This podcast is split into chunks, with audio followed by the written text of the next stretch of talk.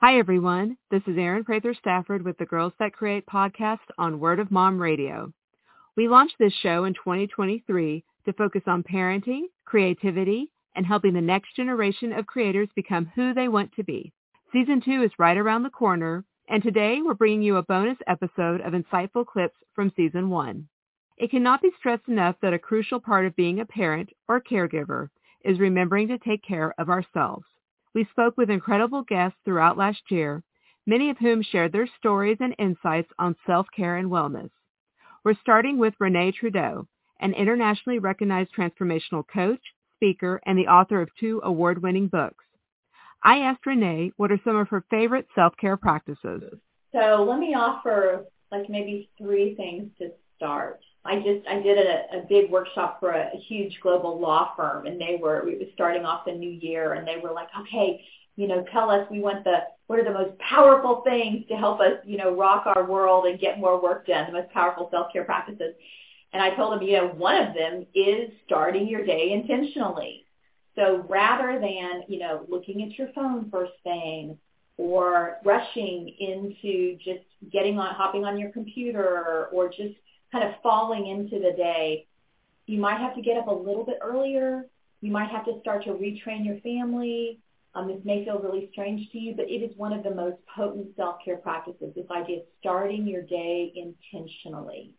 So that might look like the check-in. It might look like a little bit of journaling. It might look doing a little bit of stretching, maybe sharing, thinking about some things you're grateful for. It might be doing some breath work, like going and just sitting on the back porch for a few minutes and doing some breath work, but really thinking about how do I want to feel today? How do I want to feel today? Like life is not just happening to me. I actually get to source myself and think about how do I want to enter my day. So starting your day intentionally would be one. Another one is, I call this the quickie journaling. I love this, Erin. It's so simple. I keep journals in my car. I keep them in my purse. I have them everywhere. A lot of science behind what happens when we journal. So there's a lot of crossing the midline, left and right brain integration. So just three questions. You just have your, your journal and pen, about five minutes. How do I feel? What do I need? What do I want? What is my heart's desire? What do I want? We know that with women and mothers, we know that in the mental health field, we've studied this, that depression and anxiety are caused by a disconnect from our inner world, from what's going on here. So doing a simple journaling exercise like that, how do I feel, what do I need, what do I want, is actually like fertilizer for your inner world. And the more you do it, the more it becomes natural and the better it feels. And it's also something you can do with your kids.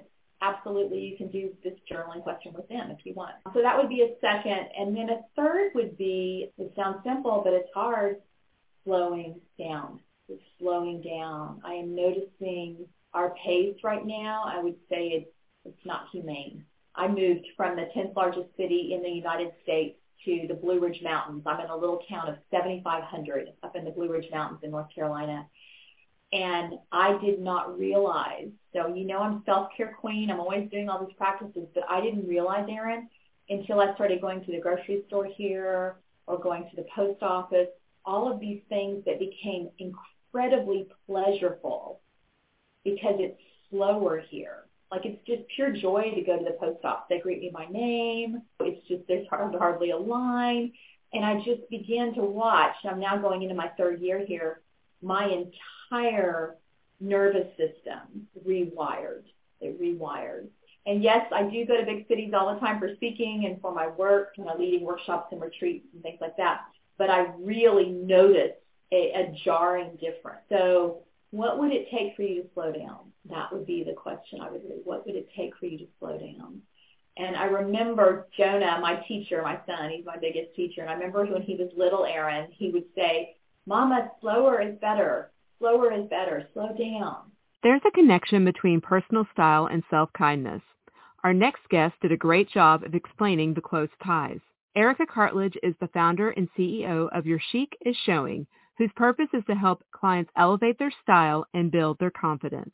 Question is how is, you know, being kind to yourself, how does that manifest in your wardrobe? Because it's real interesting. I've never really thought about those threads connecting, but in reading about your work, it becomes very apparent that it's so intertwined and it's important to, as you were saying, acknowledge that. Sometimes women are really hard on themselves and we do kind of use our wardrobe sometimes as a almost like either a, a strange punishment in a sense.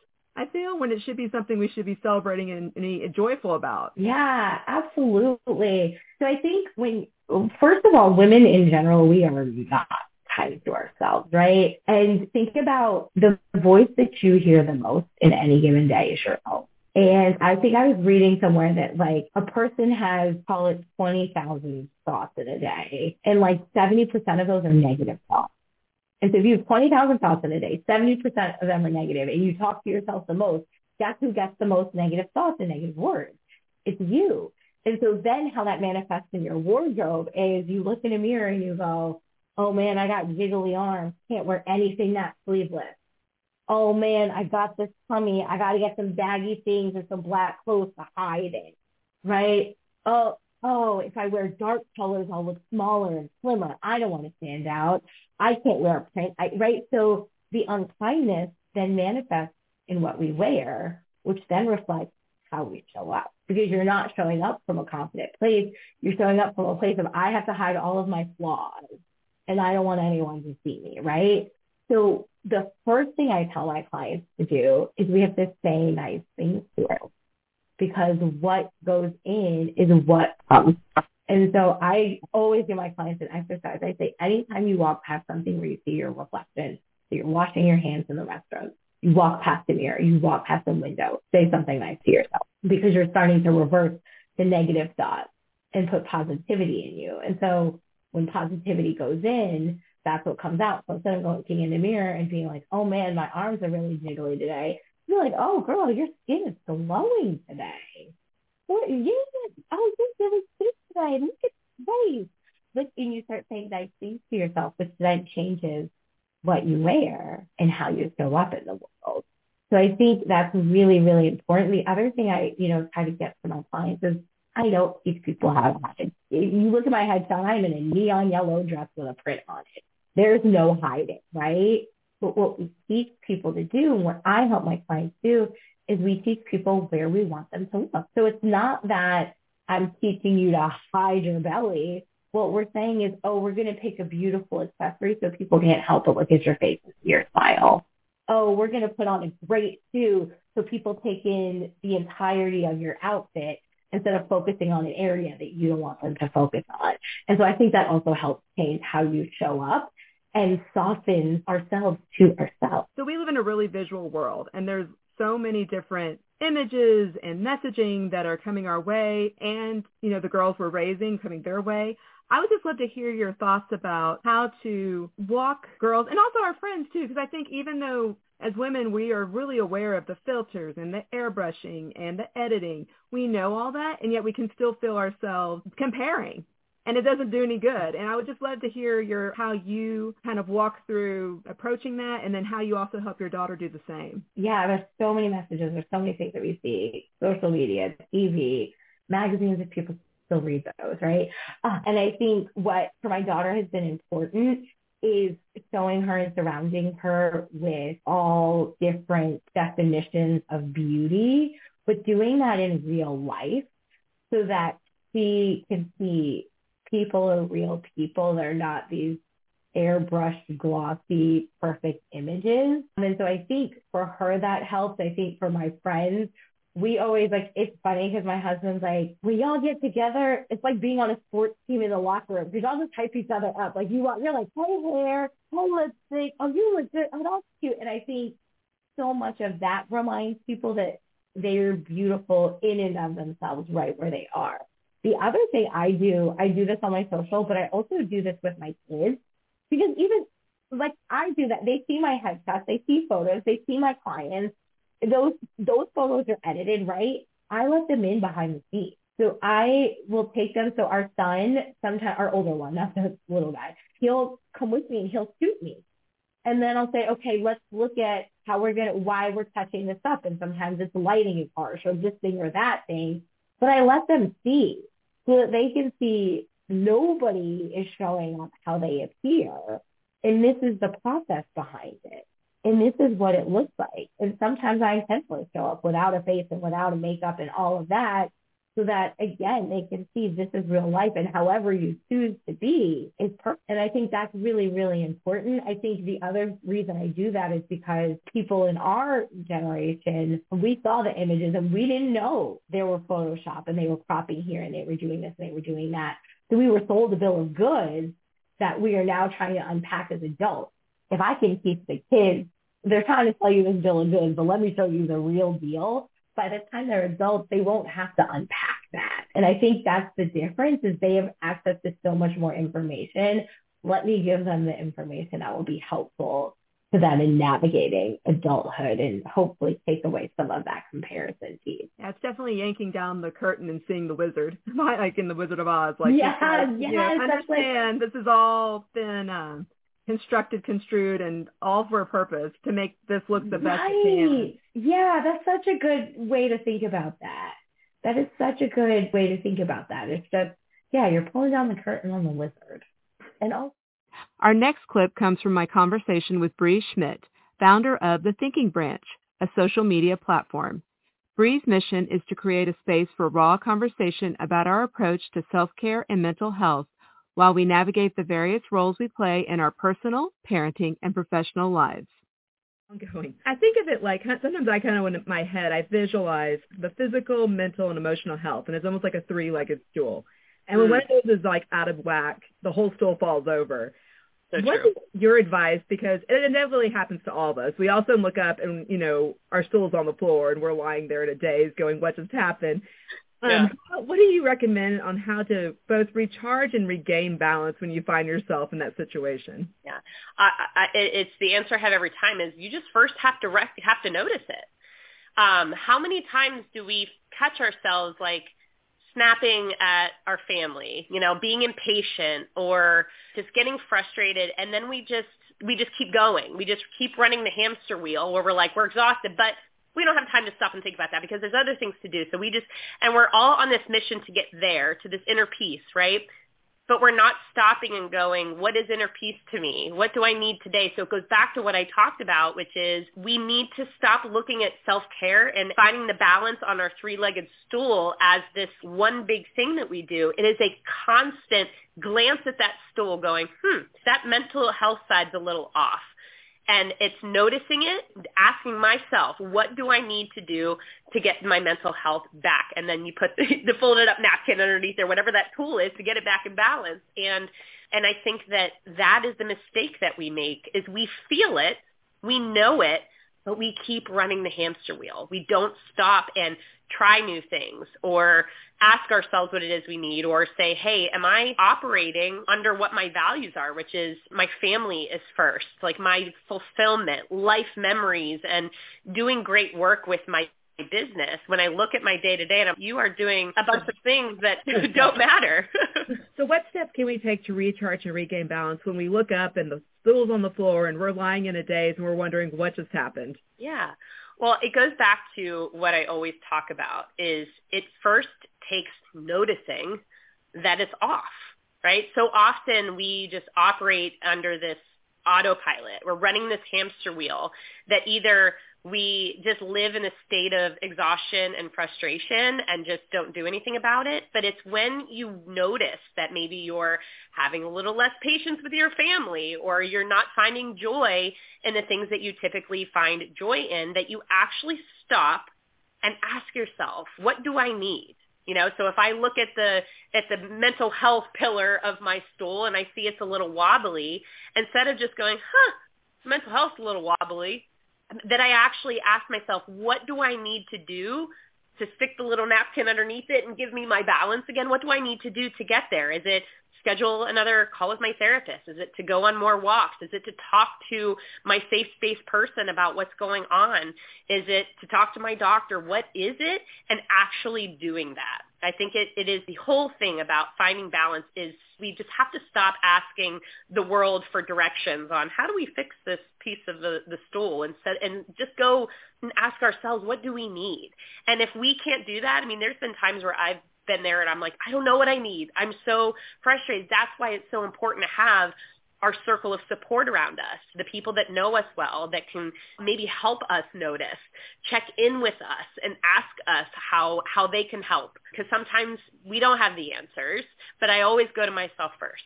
I always ask myself first. And if I can't find it there, my, my partner, my friend, my therapist, whatever I need to do that. Last question.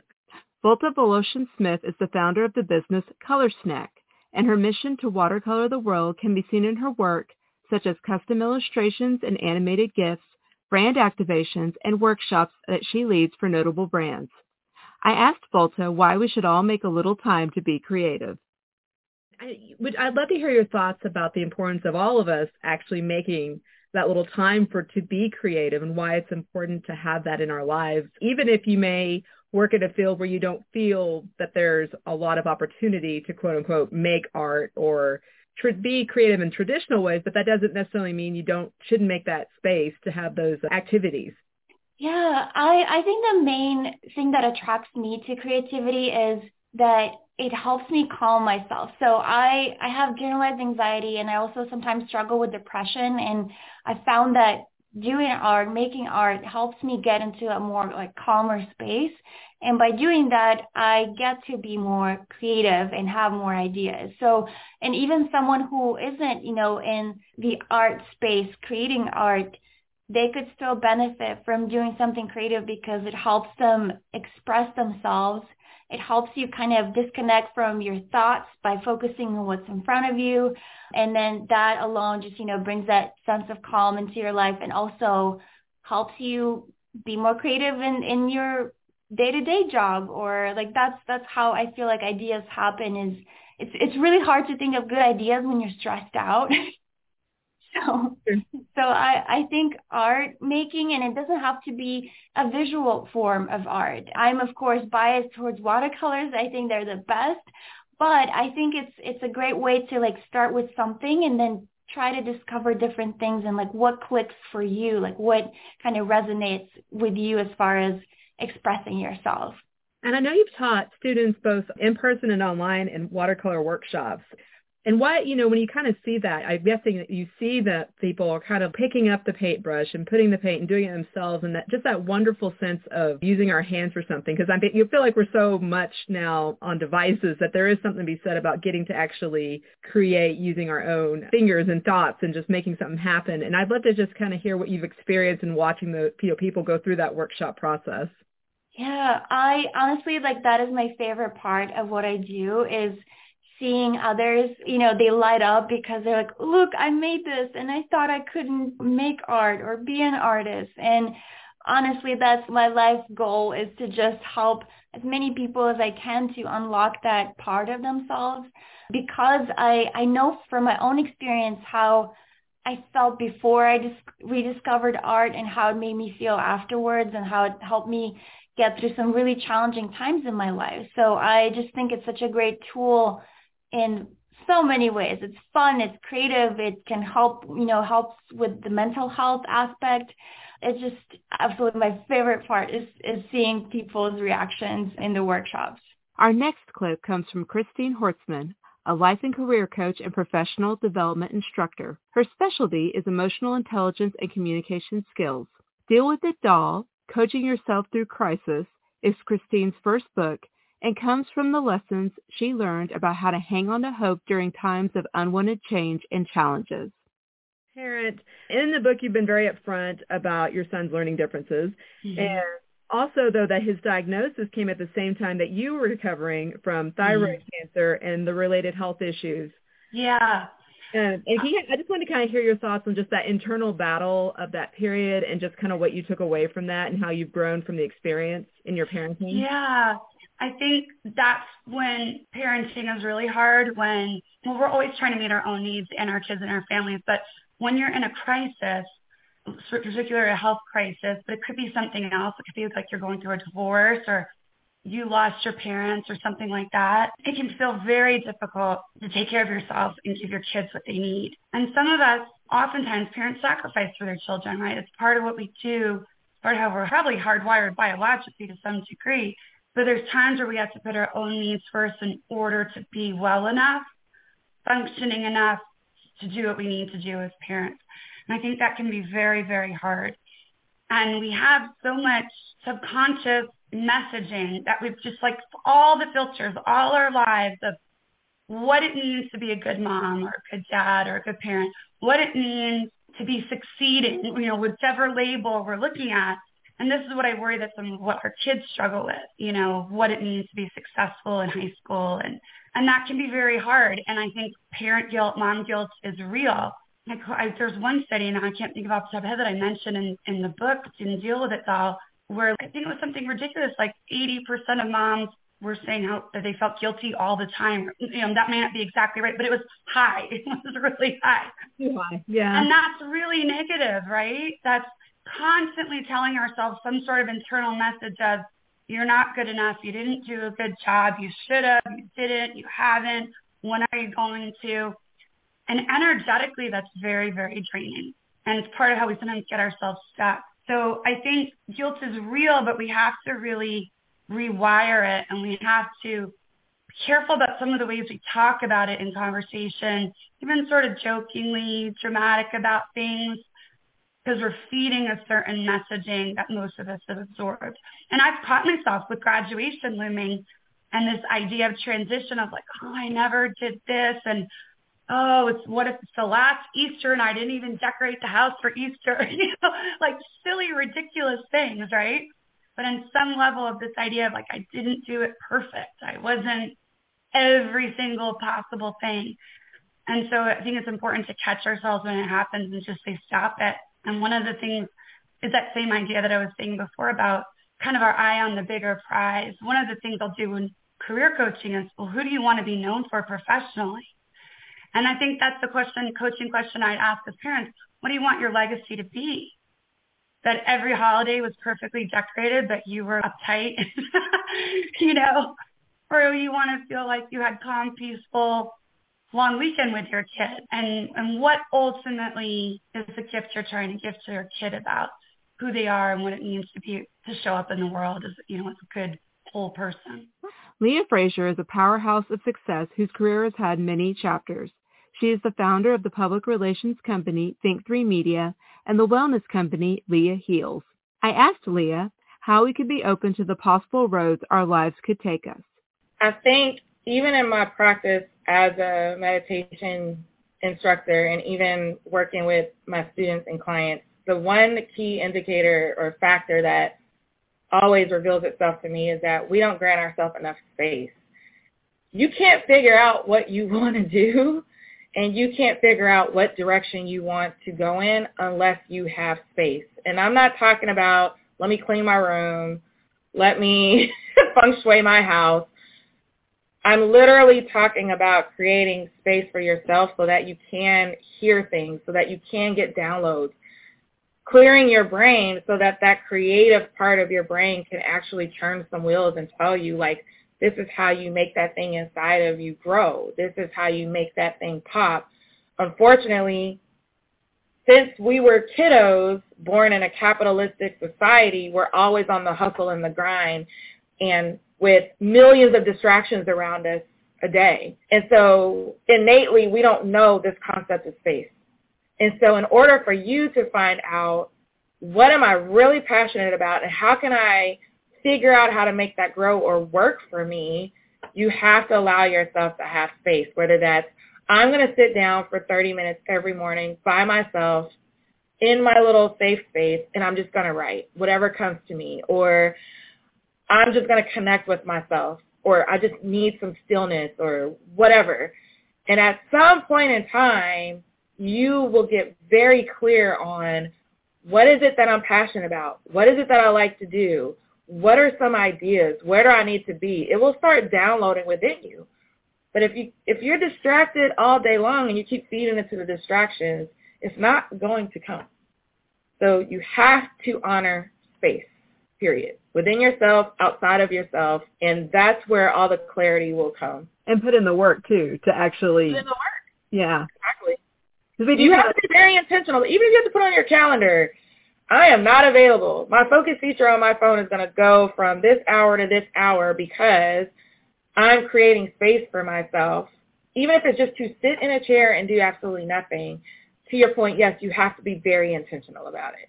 What is it? Our last clip comes from Andrea Menard, a Métis singer, songwriter, actor, speaker, wellness trainer, and the founder of the Sacred Feminine Learning Lodge.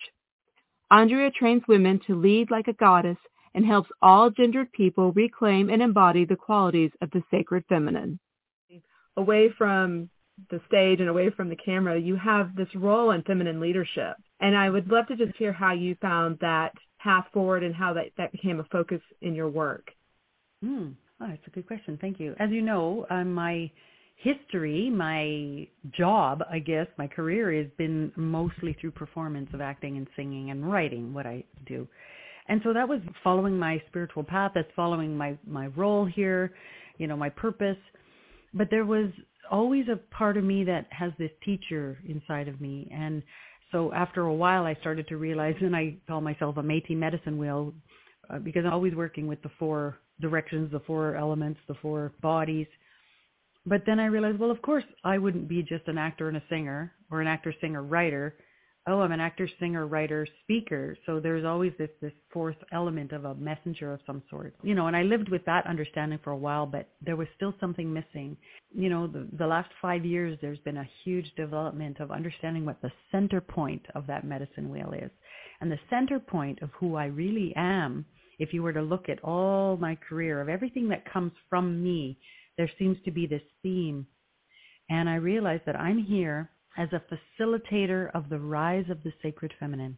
And that's a term, you know, a lot of people hear about there's a rising of the divine feminine, you know, but in, in my indigenous elders, I heard from a gathering of elders back in 2012 there was a gathering and they came up with a message for humanity and it was there that the late elder Dave Courchene said that there's a rise of the sacred feminine right now. And for me, I had a million pathways converge into one. I finally understood because I'd been listening to people coming out of the lodges and and listening to prophecies and all sort of saying about the rise of women. The, this next time is an era of women or the time of the earth or all these concepts. But when I heard the rise of the sacred feminine, everything made sense. It's like the rise of the sacred feminine is includes everybody. The sacred feminine, the ultimate, penultimate voice of the feminine is the earth. It's the rise of the sacred feminine and the rise of value for all of these feminine things in life that have been devalued. Women have been devalued. Children have been devalued. Elders have been devalued. Land-based cultures have been devalued. The earth herself has been exploited and abused.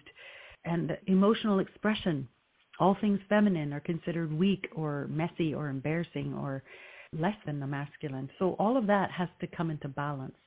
And so when I realized that this was what I was here to do, was help balance this, help bring understanding and value to all things feminine, that's when I realized that I was that's what I'm here to do. And I use singing, I use acting, I use writing, and I use speaking to be that facilitator. I use all those things to help bring balance to the planet. Do you explore this idea that we have traditionally leaned into the masculine energy at the expense of the sacred feminine wisdom. Why do you think that has been so devastating to our spirits as a whole, not just to women, but also to men? Yeah. Well, I think that the sacred masculine is beautiful. It is necessary. It is expanding. It's focused. It's determined. It's logical. It has creates beautiful structures. But when all of those things are created at the expense or ignoring all of the tempering aspects of the sacred feminine, then true imbalance happens. Then we see, ooh, this isn't good. Because then it turns competitive. There's a lack of compassion. So all the things conquered, where's the compassion? Where, you know, the, the things get devastated. And we conquer our own bodies. We conquer our, everything around us. And so if systems have been created with this lack of compassion and a lack of caring or understanding about consequences, then we have the world we live in today. We have a world that devastates and exploits Mother Earth, that kills and brutalizes women and thinks that's allowed. So, you know, we all know this. But when a society at large behaves in this way, we birth sick people. As my elders would say, we, we start practicing backwards ways. Whereas the nurturing aspect of life allows us to sit and listen in stillness. We feel, ooh, when something is unjust. We feel when this is a wrong decision. Your intuition goes, ooh, that policy is not good. No, oh, this, if we build there, mm, that feels wrong. You know, like emotional expression, the feminine intuition of listening to how it feels or listening to what the ancestors say about a decision is lacking. So when you see all these devastating projects, building projects, dam projects, oil industry, you know, all of these projects that seem to be so innovative, they're brutal to the earth and they're brutal to humanity. So if the feminine intuition was allowed into these decision making processes, there might be a, yeah, that'll kill that entire ecosystem is that a good decision? You know? So uh, we are moving into a time where females and actual women leaders are accessing and allowing themselves to access that type of wisdom because the women of old, we had to act like men in order to get to where we wanted to get. What I understand, and all of me and all of my sisters who I've noticed, we have used our masculine skills to thrive in this world. And then we all hit a point, boom, where it stopped working. You're not meant to continue this way. My body broke down, my emotional body, other people. I have people in their 40s, my sisters, who had brain tumors, woke up paralyzed, had Lyme disease, who had nervous breakdowns, who, you know, you name it, strokes. All of us stopped in our tracks for whatever reason. And we were being asked by our own spirits to say, you can't continue like you were because you're not supposed to. So find ways that add in your feminine nature, your self-care into these systems because if it's hard for you, imagine how hard it is for your male counterparts, the ones who are not necessarily led by their intuition. So what if you were the teachers of that. And that's not even including what the teachers of our two-spirited transgender non-binary teachers have to say. That's just the straight out cisgendered, you know, teachers at the moment. We hope you enjoyed this bonus episode of the Girls That Create podcast on Word of Mom Radio. Sign up for our newsletter, link in the show notes, so you'll know when season two launches. And thank you to all our wonderful guests who came on the show for season one. We will close out with our theme song by Smith Sisters and the Sunday Drivers. Till next time, this is Erin Prather Stafford.